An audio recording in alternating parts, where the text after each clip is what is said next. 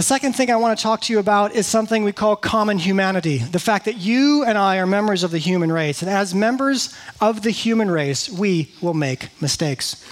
There has been someone before you that has made the same mistake that you have made and that I made. There will be people after you that will make the same mistake that you made, and they will actually feel the same way that you feel all that shame, all that pain, all that embarrassment, all that despair, all that fear that you feel when you made a mistake. You are members of the human race. And as you feel those emotions and say, I'm a member of the human race, and this is what we feel when we mess up. And now I can have compassion on myself, and I can also have compassion on those coming after me who will make this same mistake because I know how they feel. I was pretty hard on couples that had troubles before that. I was young and um, pretty full of myself, and it gave me a big dose of compassion for couples that are having troubles and people, relationships that break up. Tremendous amount of compassion because I went through that circumstance. The next thing I want to talk about is being kind to yourself. And what does that mean?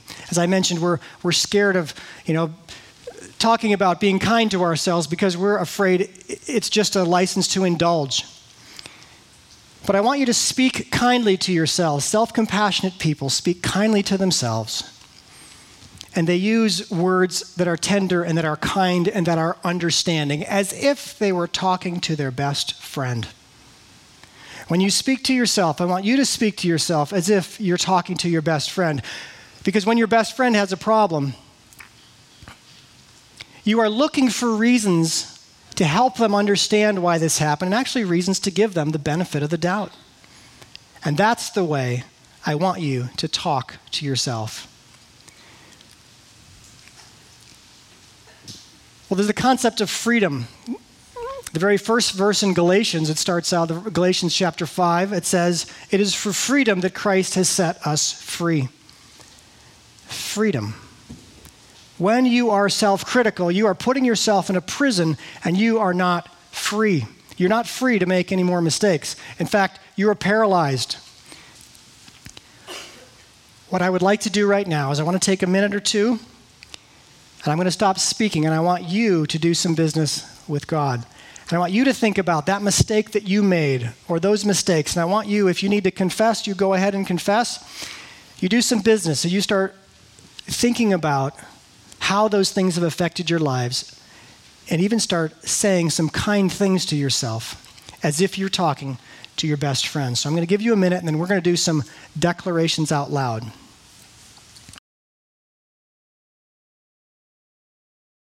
All right, let's go ahead and move forward with this. I want to do some declarations. I think declarations are very important for you, and they're actually important for the brain. Writing things down also helps your brain. Reading what you've written is good for the brain. Singing, very good for the brain. Singing takes it out of the informational mode. Just instead of just using it on your left hemisphere, as you put it to words and to melody, it, it synchronizes the two hemispheres and you sing who you want to be. I know that when I was in high school, I listened to songs that justified my behavior. Music is very, very powerful. It, it actually shapes our behavior. And so, as you sing the songs you want to believe and the sing, you sing who you want to be, that is helping your brain to be that person. Do not underestimate the power of music and the power of what you sing. Let's go ahead. I believe that uh, declarations are important, that God's word is powerful. God spoke the universe into existence, and you are made in the image of God, and your words have power as well power to bless and power to curse. And so I want to use your words to bless yourself today. So say this after me I have confessed, and I receive God's forgiveness. According to God's word, I have been forgiven. Since I have been forgiven by the highest court in the universe, I must forgive myself. Because my standard cannot be higher than God's. I recognize that I will continue to make mistakes. And when I do, I will confess and be forgiven. And I will forgive myself and get back on track. As part of the human race, I understand that people before me have made similar mistakes. And people after me will make similar mistakes. I understand how it feels. And I can help them with compassion as I have compassion on myself.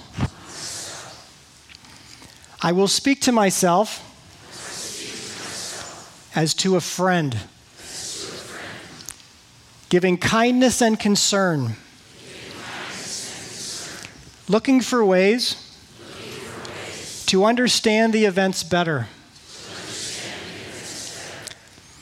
I give myself freedom to make more mistakes. I give myself permission to enjoy life to the fullest. To be everything that God designed me to be. I give myself permission to live without fear of punishment or condemnation. I choose to be kind to myself, no matter what others may do or say. Amen. I want you to look again at this verse, and maybe you'll see it differently now than the first time we saw it today. The fruit of the Spirit, what God wants His Spirit to do in you, is to make you love yourself, to make you enjoy being with yourself, to give you peace when you're alone with yourself, to give you patience with yourself and kindness toward yourself. Ultimately, we want this to affect others, but first it needs to affect you. And that God wants you to know that He sees you this way. He loves you. He is joyful toward you. You know, joy is somebody is glad to be with us. It is not entertainment. And we know someone's glad to be with us because we can see it in their eyes. And a child grows up, they're what, six months, nine months old. They're looking for the eyes, they're looking for joy. Their brain learns best, grows best in an atmosphere of joy. And joy means someone is glad to be with me. Now, many of us didn't have that environment when we grew up. We had busy parents that didn't necessarily show us that they were glad to be with us. Well, the brain retains its fetal biochemistry. In other words, you can still grow joy in your lives today by finding people who are glad to be with you and by being a person who is glad to be with other people, to look them in the eyes. And maybe you've been around people like that, that something in you just, you feel better when you're around them. That is joy. And you can actually tell them that. And as you tell them, it actually becomes more joy. You know, it is just good to be with you, and your joy can amplify. And as you build it, you're helping your brain, and you're loving yourself. And I want to give you a blessing. And I don't like to miss an opportunity to give the blessing that God told them to bless the people this way The Lord bless you and keep you. The Lord make his face to shine upon you and be gracious to you. Lift up his countenance on you and give you peace. So go and love your neighbor as yourself, treating yourself with love and joy and peace and patience and kindness and goodness, gentleness and self control. And remember that God has engraved you on the palms of his hands. Thank you.